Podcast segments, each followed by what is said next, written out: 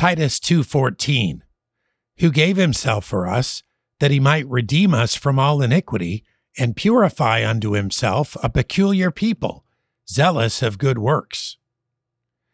Those of us who know and follow Christ are a peculiar people indeed, if for nothing else, for all the reasons listed in this verse.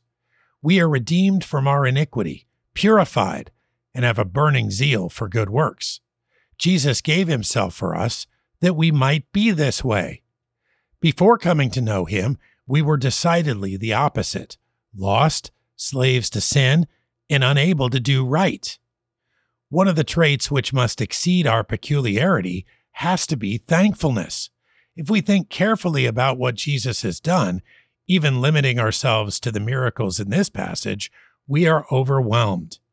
How is it that he can offer himself a spotless lamb, dying in our place and for our sins, providing salvation as a free gift, then also provide power by his Spirit to do right and direction by his word to live as he chooses?